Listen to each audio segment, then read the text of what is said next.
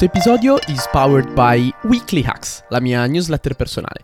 Ogni venerdì mando 3 o 4 punti che possono essere libri, articoli, video o TED Talk di tutto quello che ho trovato nell'internet che penso potrebbe piacerti, ma soprattutto anche i miei pensieri riguardo a felicità, business, marketing, networking, insomma, davvero un po' di tutto. Puoi iscriverti quando vuoi a lanaro.io barra newsletter e se ti piace questo podcast sono davvero sicuro che l'adorerai perché la community è pazzesca, ci divertiamo davvero un sacco là dentro e quando ci sono novità su corsi oppure promozioni, meetup nelle varie città, agenda aperta, condivido sempre tutto prima con i weekly hackers.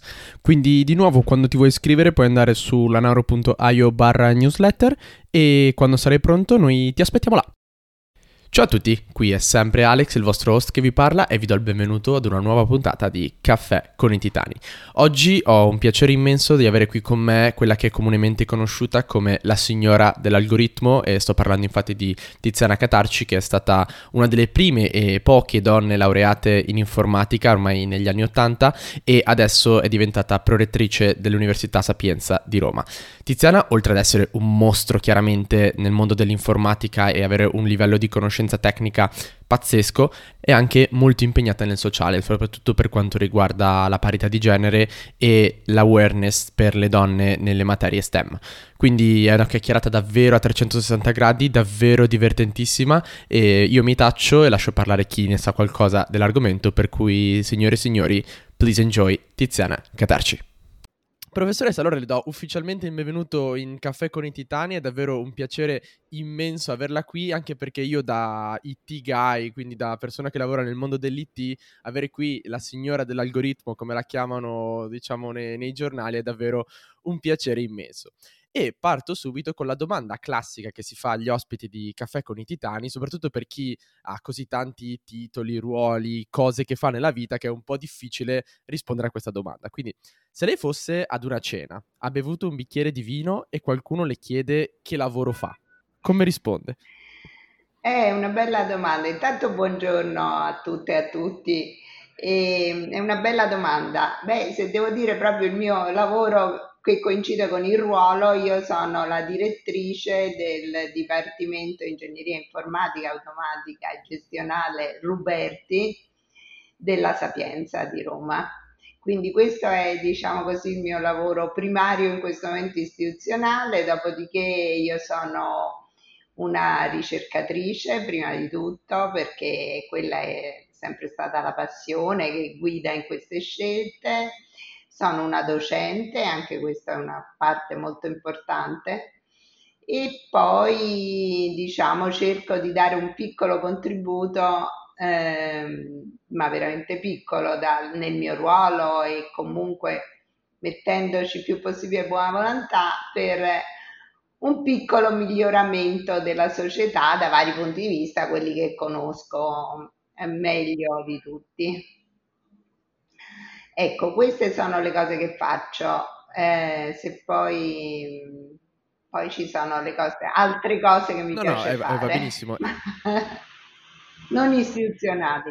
Esatto, e quale le piacerebbe eh, fosse l'impatto nella società del suo operato? Diciamo come un numero, ad esempio mi viene in mente più donne nelle categorie STEM oppure eh, ridurre il gender pay gap, quale sarebbe il, l'impatto che le piacerebbe avere nella società? Per quanto utopico?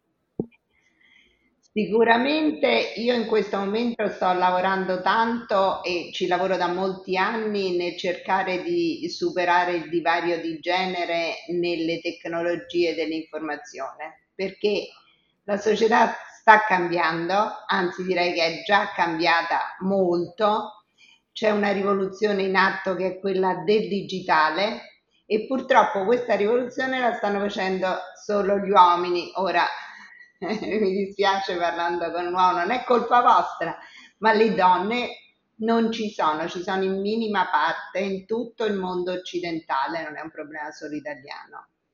E quindi chi sta disegnando il nostro futuro è solo una parte dei possibili attori, quella maschile e diciamo anche maschile di una certa etnia se proprio uno vuole essere più preciso. Assolutamente vero. E Benissimo. le donne purtroppo le ragazze, per tanti motivi, da noi non vengono, vengono in minima parte quindi non acquisiscono le competenze specifiche caratterizzanti per poter essere protagoniste di questo cambiamento. Ecco, su questa battaglia io mi, mi impegno molto, evidentemente con scarso successo, eh? lo da, me lo dico da sola perché qua le ragazze sono sempre poche. E, è, e è una cosa a cui tengo molto. No, capisco perfettamente anche perché in realtà lei mi ha dato già un punto di vista diverso perché io ho fondato insieme ad altre persone eh, un'associazione che promuove la parità di genere che è GenQ e effettivamente noi ci concentriamo più sul gender pay gap in generale, quando in realtà lei ha detto, ha detto vero che eh, la digitalizzazione e il mondo IT è quello che poi va davvero a definire il futuro, quindi ci vorrebbe un focus principale su quello e io da uomo e tra l'altro da uomo bianco addetto a IT quindi sono proprio lo stereotipo diciamo della persona di questo mondo in realtà sono il primo a dire che ci vuole il punto di vista di entrambe le persone di entrambi i generi in questo mondo per avere no, il futuro, un futuro il più equo e anche il migliore anche in termini economici possibili. Quindi sono assolutamente d'accordo, è un tema che mi interessa tantissimo e ci entreremo, ma prima volevo fare diciamo un deep dive invece su, su di lei come, come diciamo professoressa, come, come, professionista. Quindi la prima cosa che, che ho notato è che lei ovviamente ha fatto carriera accademica, che è una cosa quantomeno per mia esperienza, non molto comune tra le persone eh, informatiche, perché spesso si vuole andare in azienda si vuole lanciare una startup, si vuole, diciamo, entrare forse più nel concreto del mondo del business. Cos'è che le ha fatto nascere l'amore per il mondo accademico e quando è che ha capito che lei vorrebbe, che, che lei avesse, vorrebbe fare una carriera accademica? Allora, Innanzitutto io sono parecchio più vecchia di lei, quindi ai miei tempi le startup non c'erano, adesso per dire, però, ehm, però in realtà c'erano aziende, grandi aziende e io quando mi sono laureata eh, ho ricevuto tantissime offerte di lavoro, come adesso i nostri laureati e le nostre poche laureate ne ricevono decine e decine, ma anch'io ai miei tempi ne ho ricevute decine e decine. Però io facendo la tesi in università ho capito che veramente la ricerca era il mio, il mio mondo, perché io ho sempre amato risolvere problemi. Allora la ricerca non è altro che risolvere dei grandi problemi, uno ne risolve un pezzetto, dà un contributo, ma è così e ti lascia la libertà intellettuale completa. Cioè è vero, adesso si fa tanta ricerca applicata, noi ne facciamo tanta per i nostri progetti, eccetera. Tuttavia questa libertà c'è sempre e te la dà solo questo lavoro. E, e secondo me non ha, non ha prezzo, nel senso che nella mia vita io poi ho fatto anche delle esperienze un po' diverse. Eh, sono stata presidente di un'azienda, ho fatto consulenze, eccetera, che però erano sempre cose, diciamo, secondarie rispetto al lavoro principale. È chiaro che il mondo aziendale permette pure dal punto di vista economico, arrivati a un certo livello, salari diversi, eh, però secondo me non vale la, non vale la pena. Non vale la pena. Io se dovessi pensare a cambiare, potrei cambiare ora come ora solo per un impegno sociale o politico, ma non ci penso, cioè quelle sono state difficili che bisogna intraprendere prima, però l'unica cosa che mi incuriosisce in questo momento nel caso è quello, perché anche lì si tratta di risolvere grandi problemi, anzi ancora più grandi e con ancora più difficoltà. Eh certo. Però io sono contenta del mio lavoro, sono molto e contenta. Soprattutto quelli, quelli, sono problemi che non riguardano prettamente, diciamo, il mondo delle macchine, quindi non sono degli 0 e degli 1, ma sono con le persone, quindi sono ancora più complicati come problemi rispetto a quelli magari del mondo IT, che invece è vero che sono complessi, però almeno si possono, eh, sì, sì. si possono capire capire perché la, la, macchina non ha opinioni, non ti dice una cosa e poi ne fa un'altra, è molto diretta, cioè se c'è un bug, c'è un bug per tutti a prescindere da qualsiasi cosa. Invece le persone sono, sono un po' più complesse. No, sono, sono d'accordo con lei. E le domande che le faccio adesso è cosa distingue un buon professore da un ottimo professore? E se è diversa la risposta, che cosa distingue un buon ricercatore da un ottimo ricercatore? Allora, secondo me è diversa nel senso che ci sono ricercatori immensi che non sono ottimi docenti, nel senso che la, eh, la docenza coinvol- eh, implica la trasmissione del sapere, del sapere, l'essere in grado di incuriosire gli studenti, l'essere in grado di eh, attrarli alla comprensione profonda di alcune cose. Esistono persone che sono tutte e due le cose, no? grandi ricercatori e grandi docenti, ma non sono tantissime.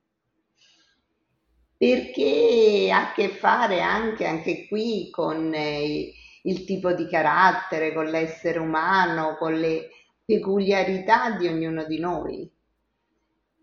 Io ovviamente parlo di persone che sono, almeno nel mio settore, ma devo dire, la totalità, se non vogliamo dire la totalità, la stragrande maggioranza, che sono sempre oneste intellettualmente, cioè che fanno al loro meglio entrambi queste cose.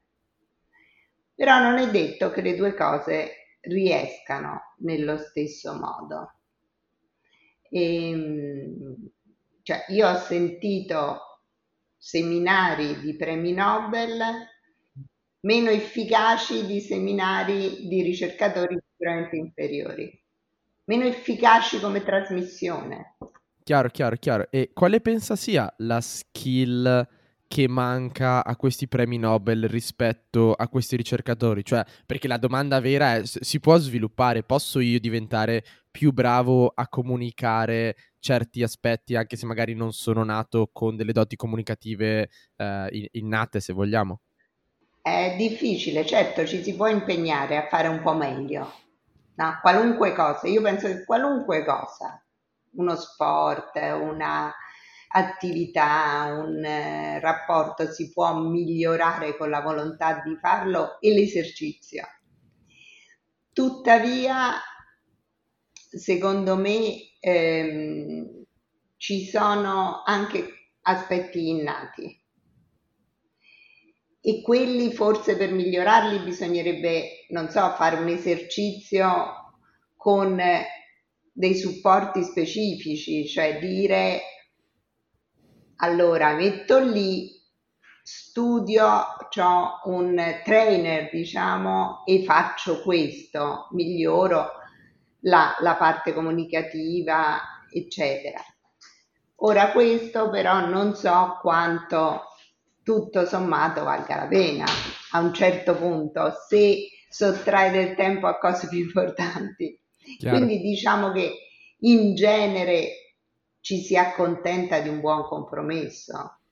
Mi sembra è eh, giusto, ok. Non so se sono stata chiara. Assolut- assolutamente sì, assolutamente sì. Delle doti innate esistono, e non c'è, non c'è dubbio, cioè c'è chi, che ne so, è portato per la pittura, per, per la musica, per la matematica, come nel mio caso, e, e chi lo è di meno, cioè viene meno facile per lo sport, per alcuni sport, no? Eh, guardiamo il tennis, questo ragazzo spagnolo. È stata chiarissima in realtà nella risposta, nella risposta di prima e infatti adesso mi voglio spostare dall'ambito accademico all'ambito prettamente informatico, che è quello che a me piace di più. Non le chiedo ovviamente qual è la differenza, diciamo, del mondo informatico da quando ha iniziato lei ad adesso, perché ci sono stati dei passi da gigante assurdi, Pochino. ma le chiedo invece come è cambiato l'approccio all'informatica rispetto a quando ha iniziato lei, eh, nel senso di le, le persone come l- approcciano l'informatica in maniera diversa, con che curiosità, con che senso di sfida, con che senso di possibilità. Ha, vi- ha visto differenze in quest'ambito da quando è iniziato a- ad oggi? Beh, allora, differenze sono tante, tantissime, anche perché io ho iniziato tanti anni fa. E quando non c'era l'informatica, non c'era internet, per esempio, che è stato il punto di svolta. Internet ha cambiato tutto. L'altra cosa che ha cambiato molto, io dico nel mondo rispetto alla percezione delle persone non addette ai lavori. Eh? Eh, dividiamo, adesso io penso che l'interesse sia su chi non è un addetto ai lavori.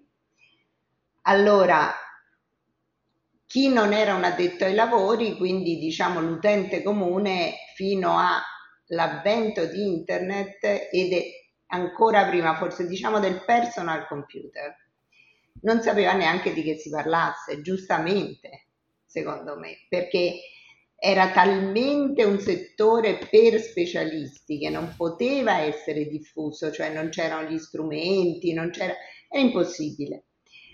Allora, le svolte, il personal computer, internet e i cellulari. Ecco, io trovo che le svolte per la diffusione siano state queste tre cose. E sicuramente adesso è percepita come qualcosa di cui non si può fare a meno, cioè eh, se lasciamo da parte delle fasce di età della popolazione, ma neanche tanto perché cioè mia madre ha 86 anni e usa Facebook, la posta elettronica e eh, non so, eh, fa i bonifici online, c'ha Whatsapp, voglio dire, quindi neanche quella fascia di età.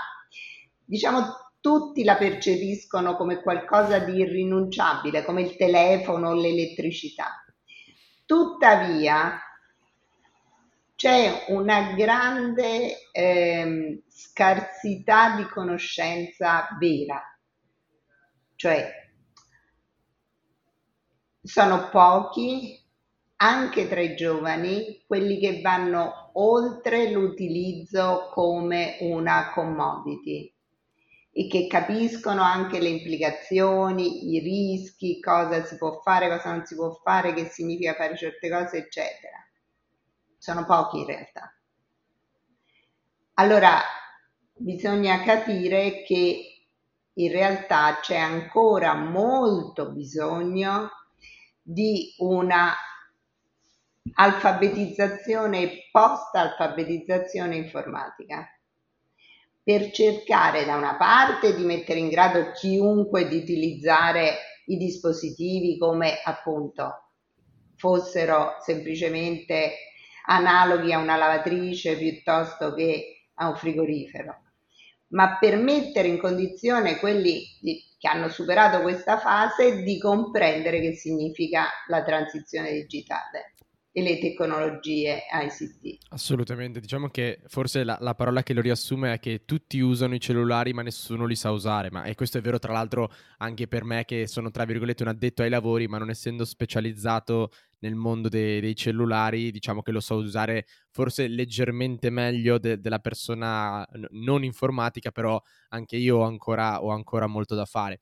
E so- io sono assolutamente d'accordo con quanto dice e sono tra l'altro un po' preoccupato nel vedere l'impatto che, sta aven- che stanno avendo i cellulari e gli smartphone, soprattutto eh, lato social media, eh, su- sulle nuove generazioni. Non tanto perché le nuove generazioni sono peggiori di noi, perché questa è una storia che si racconta ogni generazione sulla generazione successiva, ma è perché adesso ci sono uh, degli algoritmi così potenti Sempre. per cui le persone... Sta meglio prima.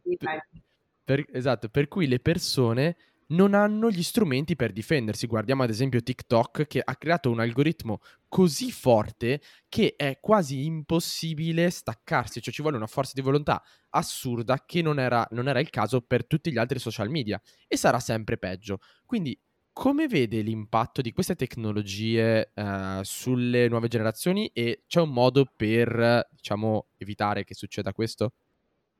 Beh, bisogna acquisire consapevolezza Cioè è sempre lo stesso discorso, per poter usare in maniera cosciente degli strumenti che sono molto più potenti degli, degli strumenti classici, cioè non c'è paragone tra cosa mi permette di fare un sistema software eh, magari di machine learning, eh, eccetera, rispetto a quello che mi permette di fare, non so, un apparecchio telefonico di casa, no? Non c'è paragone.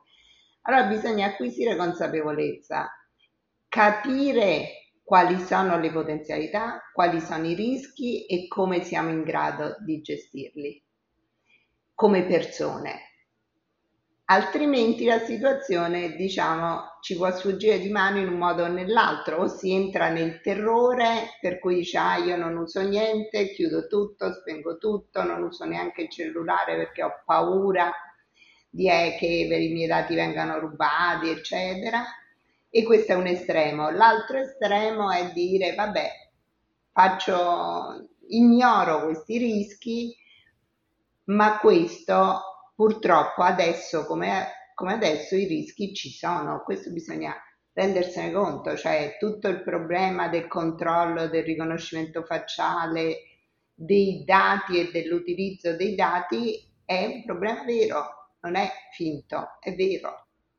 Si può fare tantissimo e questo è il rischio dei nuovi sistemi, dei nuovi sistemi basati sul machine learning e della disponibilità di tutte queste tonnellate di dati che vengono dati eh, spontaneamente dagli utenti oppure catturati in giro, ma molti vengono dati spontaneamente.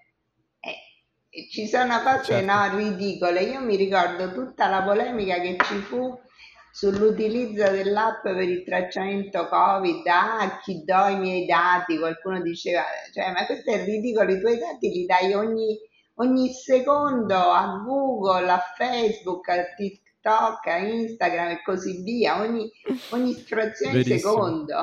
cioè, adesso ci poniamo il problema, Ver- il problema uno Verissimo. se lo doveva porre prima a chi dà, dà i miei dati, e l'uso di questi dati deve essere normato. Io penso che ci vogliano delle leggi, non basta la buona volontà.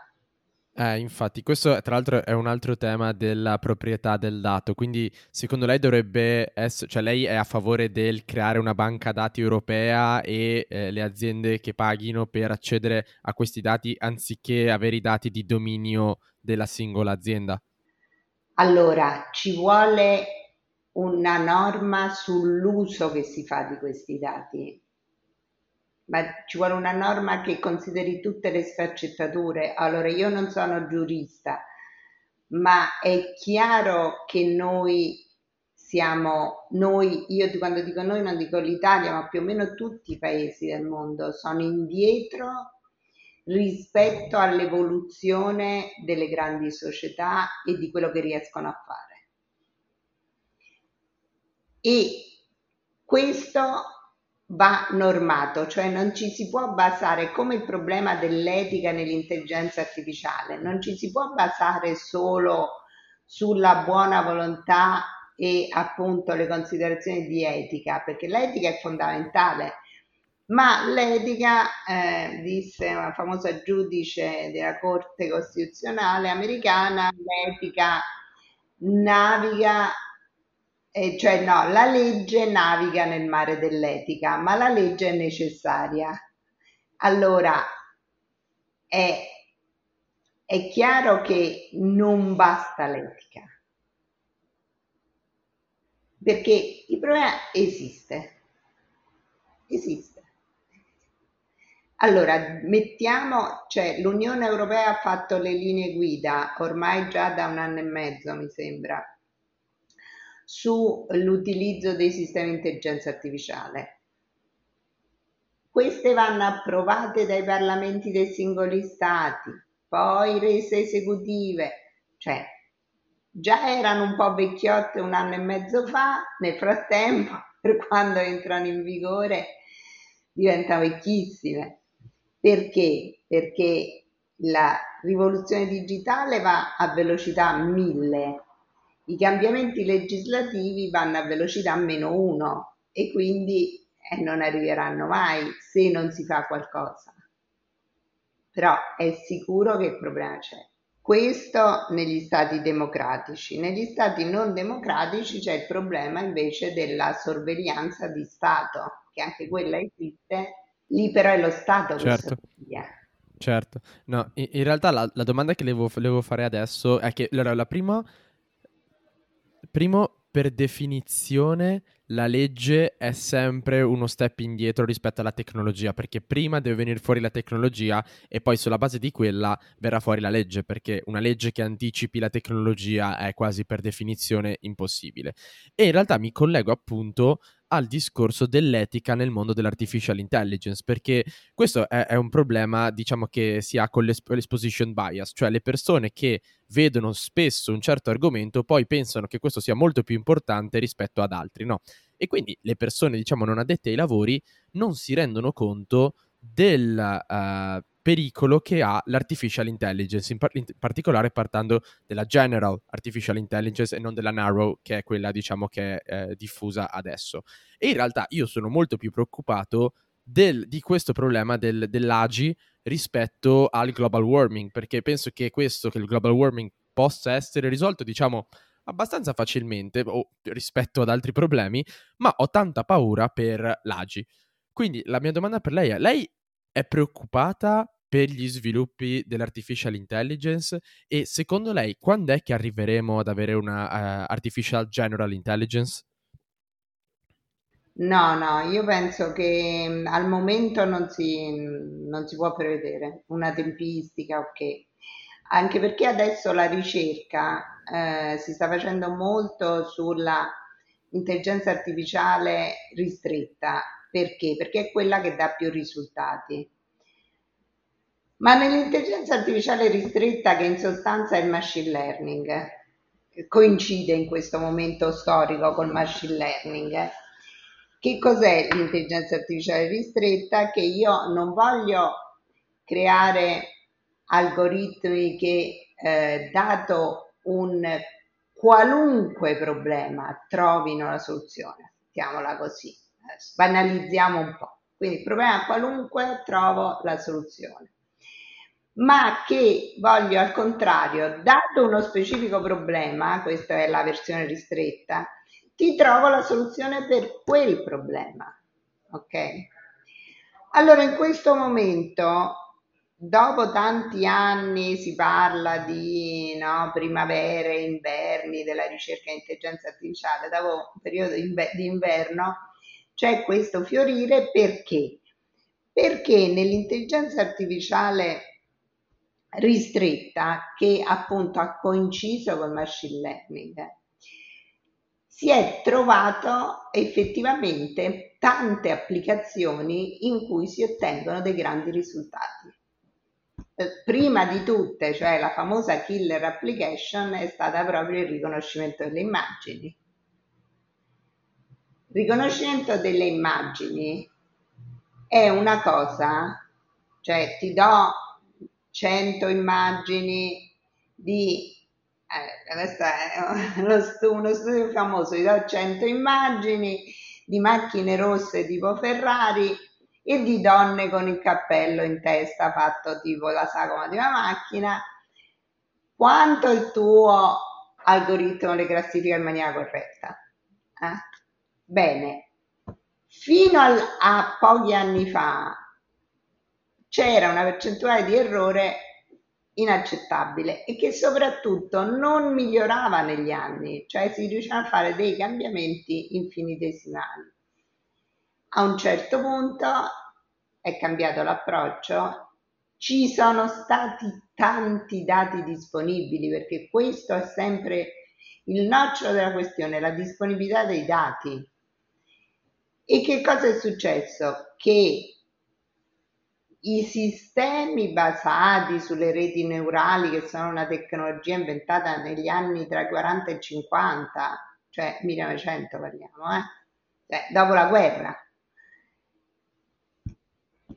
sono stati rispolverati, ripuliti, adesso ripeto, certo. banalizzo un po', ma non stiamo facendo un trattato sulle AI. E dandogli in pasto tutti questi dati che prima non c'erano, con computer potenti che prima non c'erano, con capacità di processare al micron del secondo tonnellate di dati, hanno cominciato a imparare e a classificare in maniera corretta. Cosa faccio? Imparo dagli esempi e questo è il punto. Se di esempi ne ho una tonnellata, riesco a costruirmi uno schema di classificazione che funziona nel momento in cui arriva la nuova immagine e quindi riesco a discernere tra la signora col cappello e la Ferrari praticamente al 100%.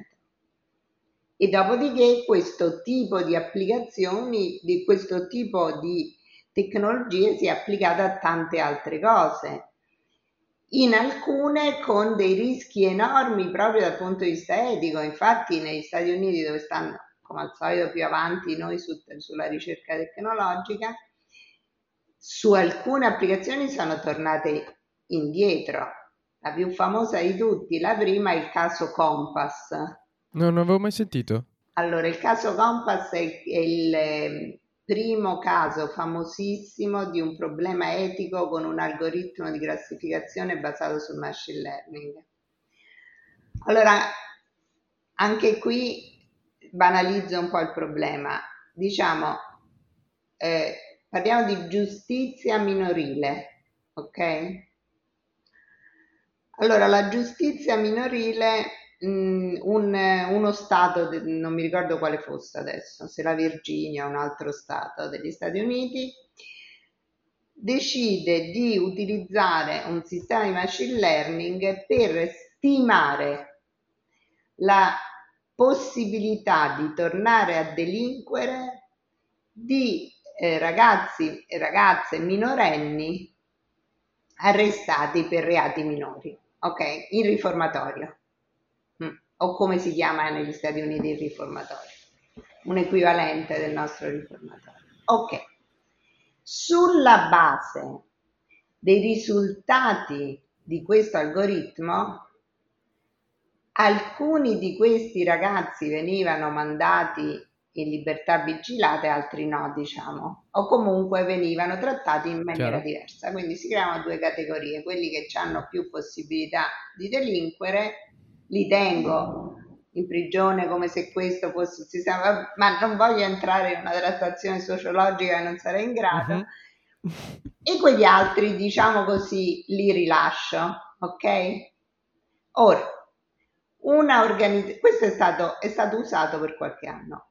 Una organizzazione indipendente ha fatto uno studio accuratissimo e ha visto che questo algoritmo si basava sì sui dati storici, ma che questi dati storici erano ovviamente, eh, diciamo così, inquinati dal pregiudizio di contesto, di, di etnia, eccetera, perché, perché se tu adesso esempio, se tu vivi in un quartiere Harlem dove ci sono più pattuglie di poliziotti c'è più possibilità che tu venga arrestato per un reato eh certo. minore che non se tu vivi a Chelsea e così via. Cioè ci sono una serie di pregiudizi dei dati che, che in estrema sintesi si sono eh, concretizzati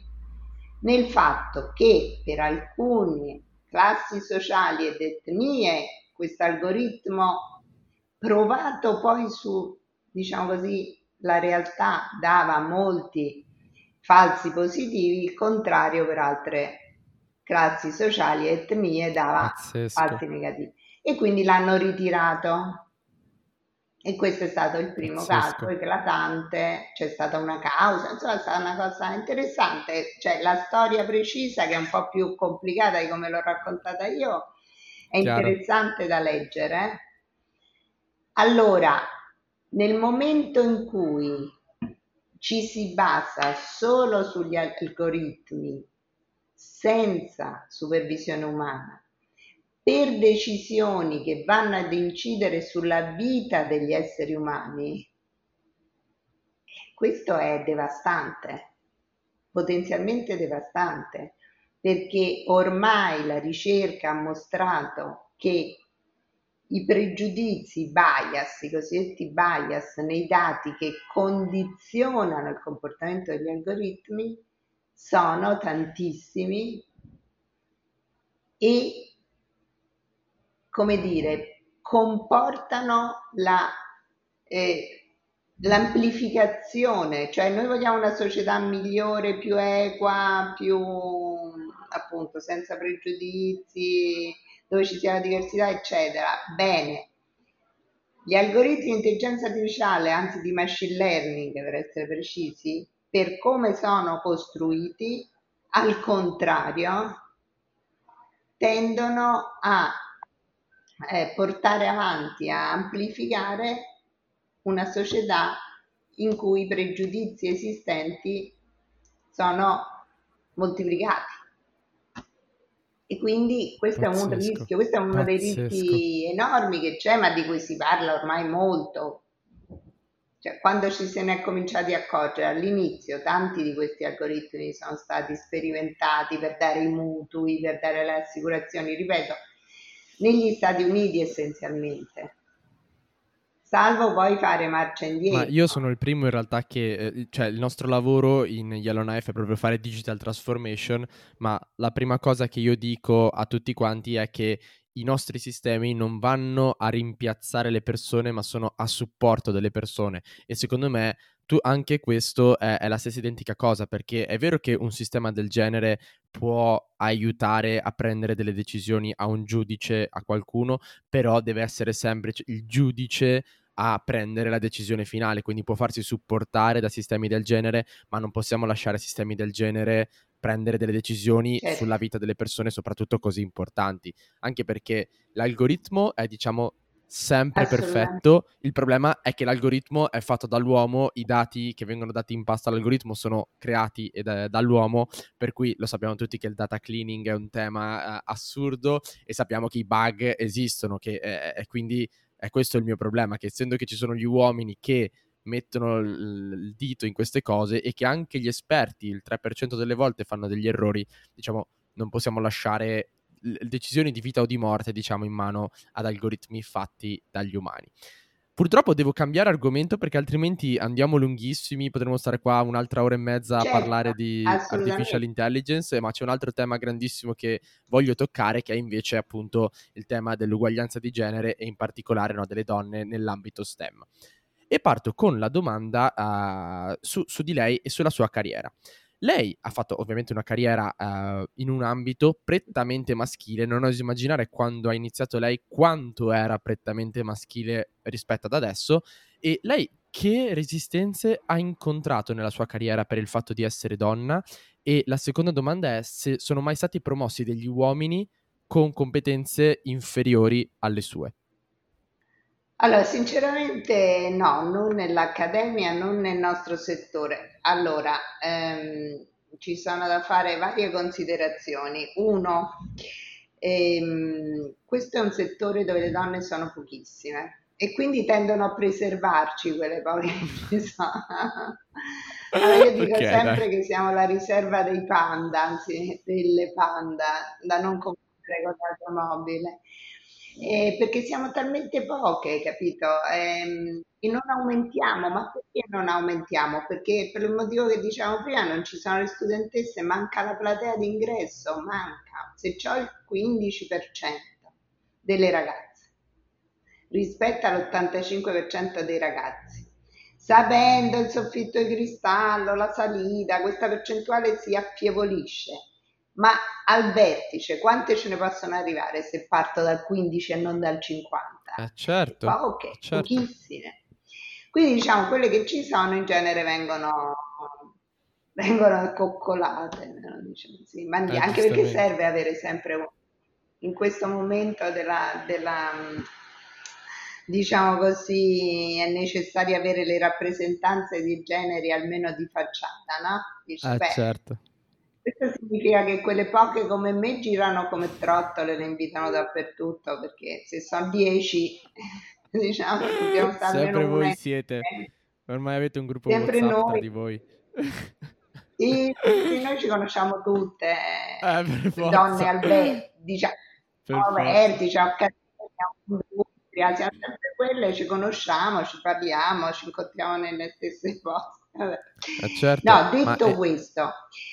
e io personalmente no, io non ho avuto nessuno, a me è sempre piaciuta la matematica, io sono una, una appassionata di matematica, l'ho sempre amato da quando ero piccolissima la matematica. E poi a un certo punto, ai miei tempi, se amavi la matematica andavi a fare la professoressa di scuola e non che ci sia niente di male nel fare per carità, eh, che è un lavoro fondamentale per la società, però a me non, Certo, eh, non mi interessava, invece che matematica ho fatto ingegneria. Poi lì ho scoperto l'informatica che nasceva praticamente in quel periodo in Italia e, e ho unito la passione alla matematica con la passione per risolvere i problemi ho capito che era il mio, mio settore giusto. proprio. Devo dire, Ma non, no, per me è stato un percorso No, facile, molto... Beh, questo è una cosa che mi fa davvero molto piacere, tra l'altro, perché tra l'altro invece ho fatto un'intervista con Germana Tappero Merlo, che lei invece ha fatto la carriera nel mondo eh, mili- militare, perché lei è un'esperta di cyberterrorismo e Adesso l'ho cyber persa. security, e lei invece ha avuto molti, eh, molte resistenze per il fatto di essere donna e appunto a lei sì che sono passati davanti diverse persone, a detta sua chiaramente eh, con- meno qualificate di lei, quindi sono contento che almeno a lei, a lei non sia capitato. La domanda che le faccio eh, è invece che una, una statistica che a me ha lasciato molto stupito è il fatto che nei paesi scandinavi, dove i tassi di uguaglianza tu- di genere in tutte le dimensioni sono ai massimi livelli, c'è in realtà una percentuale inferiore rispetto alla media di donne nelle materie STEM. Per cui le chiedo, primo, per- perché mai potrebbe, cioè, qual è il eh, motivo per cui ci sono effettivamente così poche donne nelle materie STEM? Secondo lei, chiaramente, non siamo qui a fare analisi sociologiche. E quale sarebbe, secondo lei, il modo migliore per incentivare queste donne, appunto, a entrare in questi ambiti prettamente maschili? Allora, eh, no- dobbiamo però fare un po' di analisi sociologica, seppure da dilettanti, perché ehm, l'hanno Certo, studiato questo fenomeno molto i sociologi, gli psicologi, eccetera. Allora, innanzitutto perché non ci sono nei paesi del nord Europa? Perché sono paesi ricchi. Più il paese è ricco e meno ci sono donne nelle materie tecnologiche. Eh, ecco, c'è questa Ah, interessante correlazione. questo non la sapevo, molto interessante. Eh, perché? Allora, si dice, allora, ripeto, io cito studi di altri, eh, perché io faccio un altro mestiere, me ne occupo, ma faccio... certo, certo, Allora, certo. perché? Eh, la storia è, che, che viene accreditata è questa. Allora, cominciamo al solito dagli Stati Uniti. Negli Stati Uniti eh, c'è stato il fenomeno delle donne, no, che do- durante la guerra hanno cominciato a programmare le ragazze dell'ENIAC, bla bla bla, che però erano viste inizialmente come segretarie, specie di segretarie, cioè non erano considerate Certo, Dopodiché, però, che cosa è successo? È successo che nel mondo, nella società americana, sono cominciati a eh, apparire i videogiochi e i personal computer, che sono stati considerati un regalo prettamente maschile. Nello stesso tempo, eh, i maschietti hanno capito che insomma non era un lavoro da segretaria, ma anzi da molto potenziale potere, diciamo così. E eh, via via nelle università americane il- è nata la figura del nerd, diciamo, e dei club per uomini tecnologici, ma non, cioè l'informatica non è la tecnologia, l'informatica è, ripeto, la scienza della risoluzione dei problemi con gli algoritmi. L'algoritmo è una cosa molto più vicina alla logica che non alla tecnologia. Poi ci sono pure aspetti tecnologici, per carità, però non è quello il cuore dell'informatica. Ma invece da allora il cuore dell'informatica ha coinciso con la tecnologia e è stato rinforzato lo stereotipo. Allora, le ragazze, come dire, sono state allontanate da questi club per maschi e via via hanno perso interesse. Mm. Ora, nei paesi, questo come si lega al fatto di un paese ricco o povero? Dicono sempre studi eh, sociologici che nei paesi ricchi le donne non hanno davvero bisogno di una realizzazione economica forte. Non hanno bisogno di fare questo mm. ascensore sociale e okay. diciamo di sfruttare per un, al massimo le potenzialità lavorative offerte dalle, dai lavori correlati con le tecnologie informatiche. Quindi, no, questo non lo dico io, eh, lo dicono i colleghi che hanno studiato le chiaro, chiaro, chiaro. popolazioni, quindi chiaro, si chiaro. possono dedicare più facilmente a studi che per tradizione millenaria sono più associati alla componente femminile. Per esempio, non, si considera che mediamente le ragazze siano più colte dei loro coetanei maschi, amino di più la letteratura, l'arte, la musica, eccetera. Questo perché? Perché sono millenni che le ragazze sono state istruite in certe cose, come dire, no? A un certo punto c'è anche un affinamento, se tu fai fare una cosa per millenni poi forse si sviluppano delle capacità anche innate maggiori. Allora, e poi ci sono le attività di cura, ma quello è un altro discorso, però è simile dal punto di vista di perché è così. Allora cosa succede? Che eh, a un certo punto, appunto, se non c'è il vero bisogno,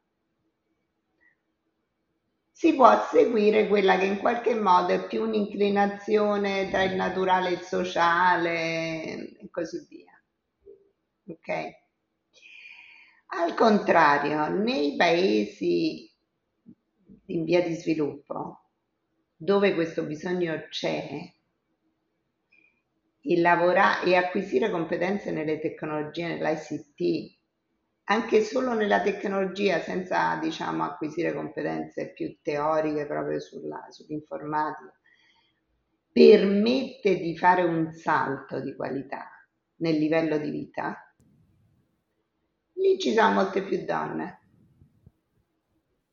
Pazzesco. questi dicono i numeri quindi, e queste sono delle spiegazioni che sono state date di questi numeri apparentemente sorprendenti. Infatti c'è un grafico dove si vede che ci sono molte più donne nell'ICT in Arabia Saudita che in Svezia.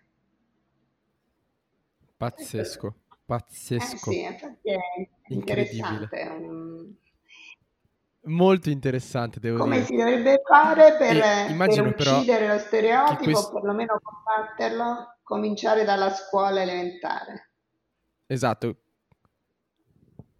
Ah, ok. Questa è l'unica soluzione. Ok.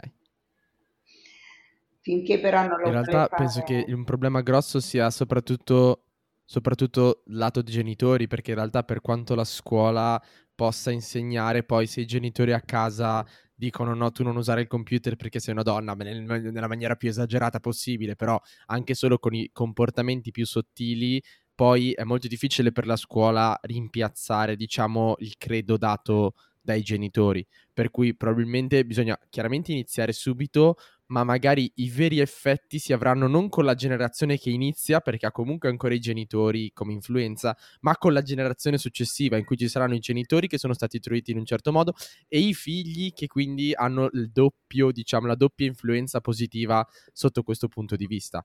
E in realtà è vero, cioè penso sia davvero l'unica, l'unica cosa che si, che si può fare in questo caso. Però eh, voglio, diciamo, cercare di arrivare verso la fine dell'intervista, quindi eh, le chiedo che consiglio darebbe a una ragazza che oggi vuole intraprendere una carriera in un ambito prettamente maschile, che non deve essere soltanto l'informatica o le materie STEM, ma appunto come Germana da Peromerlo nel mondo del militare o comunque mondi in cui magari da fuori sembra che si possano incontrare delle resistenze? Allora, intanto secondo me bisogna fare una differenza tra mondi in cui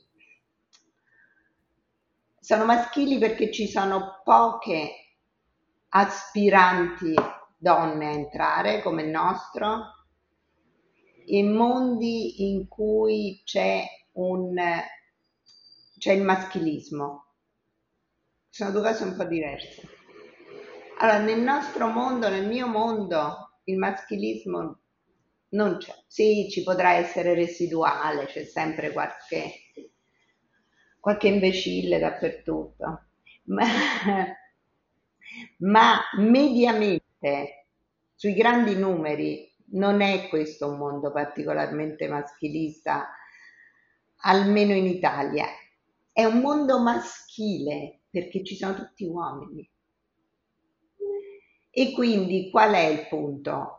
Beh, il punto è a capire se si hanno le possibilità, cioè se si ha l'interesse, allora cercare di far sviluppare l'interesse nelle ragazze, per questo dico che bisogna cominciare dalle elementari e fargli capire che il cuore dell'informatica è il problem solving.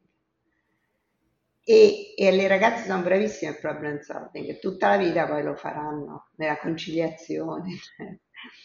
Dopodiché fargli capire che fa per loro, cioè non c'è una differenza di capacità, assolutamente. Fai quello che ti piace, fai quello che vuoi fare. Magari pensa pure che fai quello che ti dà un lavoro certo, no, così per inciso, se non c'hai una passione, io questo quando incontro le ragazze lo dico sempre, se tu hai la passione per le, non lo so, le iscrizioni su Mere, studia iscrizioni su Mere, perché sennò la vita sarà insoddisfatta. Ma se questa passione non ce l'hai per una cosa, allora considera che quello che nella vita ti darà sempre un eh, lavoro, eh certo. perché non è un dettaglio. Eh. Assolutamente eh? no. Quindi fai capire che lo possono fare e poi fare capire che entra in un mondo maschile? Bene, può essere anche molto divertente. Perché deve essere visto solo come una una difficoltà. Uno può vedere il lato divertente della cosa. Quando io ero studentessa, eravamo tre in un'aula di 300. Madonna. Poi nella vita non ti capita più eh, questa percentuale. Quindi diciamo che quando hai 20 anni hai i suoi lati divertenti. Bellissimo. Oltre a decine e decine di inviti, caffè pagati. Ovviamente, ovviamente. Bellissimo. No, ma voglio dire, non bisogna aver paura, bisogna essere se stesse, non bisogna nascondersi, non bisogna far finta di mortificarsi, ma perché? Anzi, tu devi essere brava se di qualità e far valere le tue qualità. Dopodiché non è che devi nasconderti perché sei una donna. Ecco, questa è una cosa che purtroppo ancora fanno alcune ragazze assurde. Certo. Dopo io uh, su, Innanzitutto utilizziamo anche questa piattaforma per dire ragazze fate materie STEM perché siete perfettamente in grado, lo sappiamo noi, lo sapete voi, c'è soltanto da prendere diciamo la, la vita in mano e farlo, non vi fate problemi, anzi siamo più, più spaventati noi di voi, delle, delle, ragazze che fanno STEM che non voi di noi, quindi non vi preoccupate. Dopo eh, su lanaro.io barra podcast trovate eh, oltre alle domande che abbiamo fatto in questa intervista anche tutti i link alle varie iniziative che la professoressa fa come ad esempio Stemmiamoci a cui ho dato soltanto un occhio, però sono davvero molto interessanti, per cui là vi, vi metto tutti, tutti, i link in descrizione. Professoressa, ho un'ultima domanda, e diciamo sono quelle che a me piacciono di più, che è che consiglio darebbe alla se stessa 25enne? Eh, dunque, che consiglio darei a me stessa 25enne? Mm, dunque, dunque, non lo so. Se vuole, se vuole gliela cambio, se vuole gliela cambio e dico che consiglio darebbe a tutti i 25 anni che ci sono adesso. Se lei potesse dire una cosa a tutti i 25 anni che stanno uscendo dall'università adesso, che cosa, che cosa direbbe, se c'è qualcosa?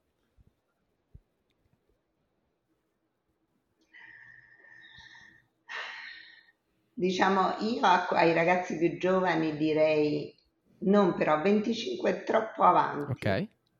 A 25 anni già parte della tua vita è formata, no? Io ai ragazzi più giovani, a quelli che escono da, da, dalle scuole superiori di ogni tipo, intanto gli darei il consiglio di, se possibile, e capisco che non sempre è possibile, di iscriversi a un corso universitario.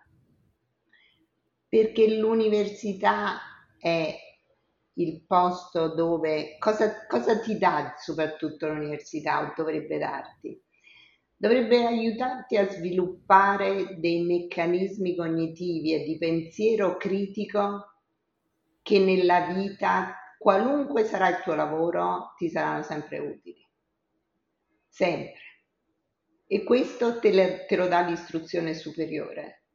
Non basta la scuola, cioè la scuola, soprattutto alcuni tip, tipi di scuole, ti danno delle nozioni, delle competenze, alle volte minime, ma comunque delle competenze.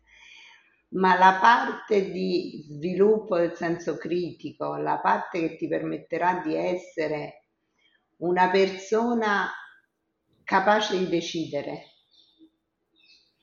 Quello te lo sviluppano soprattutto gli studi superiori. E quindi, oltre a darti delle competenze che poi nella vita potrai utilizzare, anche delle competenze disciplinari. Quindi io a chiunque lo possa fare direi, darei questo consiglio. E soprattutto io capisco che poi ci sono tante difficoltà, difficoltà economiche, t- tante cose per cui si decide per una, per una cosa o per l'altra. Però di anche chi non ha questa opportunità di non buttare la propria vita, i propri anni migliori, cioè se si, ci sono delle statistiche adesso che danno dei numeri impressionanti, cioè oltre il 20% di giovani che non studiano e non lavorano. I famosi NIT mi sembra che e si chiamino, questa no? Questa è la cosa peggiore. Mi sembra che si chiamino i NIT. Eh sì, esatto. I NIT. I NIT sono dei numeri spaventosi. È questo che, che non si deve fare cioè, ci sarà qualcosa. Allora, nella, non so, forse anche noi non siamo capaci a stimolare gli interessi. È ovvio che la società, ma anche appunto il mondo della formazione, la formazione superiore dovrebbe fare di più, però non ce l'ho la ricetta magica, certo. Eh, capisco che si potrebbe fare di più, mi possono venire in mente delle azioni piccole eh, eh, che magari potrebbero essere utili, però non è possibile veramente non coltivare un interesse, non fare... Allora, hai un interesse, c'è una cosa che ti piace, falla diventare un'attività, un'occupazione, una, una cosa dove ti impegni ecco l'impegno su qualunque cosa che sia interessante. Per questo io quello che dico è anche questo discorso, no? Adesso tutti dicono certo, quello che facevo prima, è importante pensare al futuro e, e acquisire competenze che ti danno un lavoro certo e quelle sono competenze in questo momento storico sono tutte competenze scientifiche, in particolare tecnologiche. Però la cosa più importante se hai una passione è seguire quella passione con impegno, perché pagherà sicuramente. Assolutamente. Però, però invece in questo momento una delle, de, delle crisi della società, secondo me, è in questo numero enorme di NEET, che sono il futuro, sono il nostro futuro. Eh, certo. Cioè, noi ormai abbiamo fatto, io ormai nella mia ho fatto quello che devo fare, posso fare poco di più, però ci sono tutti loro Assolutamente d'accordo. e ci sono i grandi problemi del mondo da affrontare che stanno Eh sempre lì, certo. non è che l'abbiamo In realtà risolto. lo vedo anche in Anzi, parecchi della mia generazione che comunque magari non sono dei NEET e lavorano, ma non sanno bene cosa vogliono fare della loro vita, sono scontenti, prendono un po' il primo lavoro che capita. E, è vero la cosa del seguire le proprie passioni che qualcuno mi dice, eh, tro- eh, io non so che, qual è la mia passione e quindi io dico a chi non sa qual è la loro passione di buttarsi su qualcosa a capofitto, perché neanche io sono nato con la passione per la tecnologia e l'informatica, però poi ho deciso di imparare un linguaggio di programmazione davvero dal nulla e da lì mi ci sono appassionato, ma chissà che magari anziché decidere del linguaggio di programmazione decidevo di studiarmi la Divina Commedia, non diventavo un appassionato di Dante, per cui davvero la cosa la prima cosa per trovare la propria passione è muoversi, provare cose diverse. Magari appunto uno si legge la Divina Commedia e dice "Oh, non mi piace proprio", perfetto, abbiamo scartato la Divina Commedia come passione. Dopo prova a programmare in Python, che è la lingua più fa- più facile in assoluto da, da, imparare a programmare, per cui prova quella, eventualmente dici ok, no, non fa per me, ma stando fermi è impossibile trovare la propria passione, quindi bisogna sempre provare a fare cose nuove, muoversi, magari la salsa, ballare la salsa, io ad esempio ballo salsa da un anno, ho scoperto una passione infinita per la salsa, quindi provate a fare cose nuove perché non si sa mai qual è la vostra, la vostra vera passione. Professoressa, io la ringrazio tantissimo, è stata una chiacchierata super divertente. L'unica cosa che le chiedo è le persone che vogliono rimanere aggiornate sulle sue iniziative, su cosa sta facendo o contattarla, dove possono trovare queste informazioni?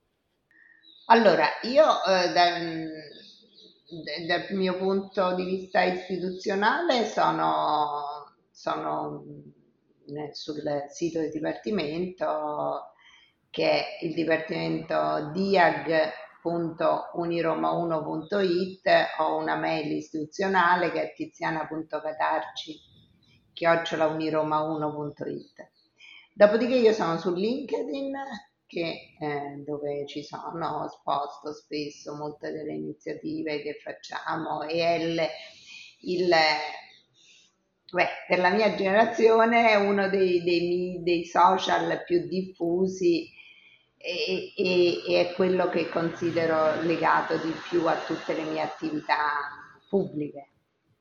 E... Perfetto. Quindi vi, vi, metto tutti questi link, anche la mail, tutto nel profilo, nel, sempre nelle solite show note che trovate su lanaro.io barra podcast. Professoressa, di nuovo è stato un piacere e la ringrazio tantissimo. Grazie, grazie dell'intervista, è stata anche per me davvero molto piacevole. Grazie molte. Ultima cosa, prima che tu vada a salvare il mondo e renderlo un posto migliore, questa è Weekly Hacks, la mia newsletter personale. Ti puoi iscrivere quando vuoi a lanaro.io barra newsletter. Là dentro ci divertiamo davvero un sacco, siamo già in tantissimi, i feedback sono super positivi, quindi quando vuoi noi ti aspettiamo là. Di nuovo è lanaro.io barra newsletter. Alla prossima!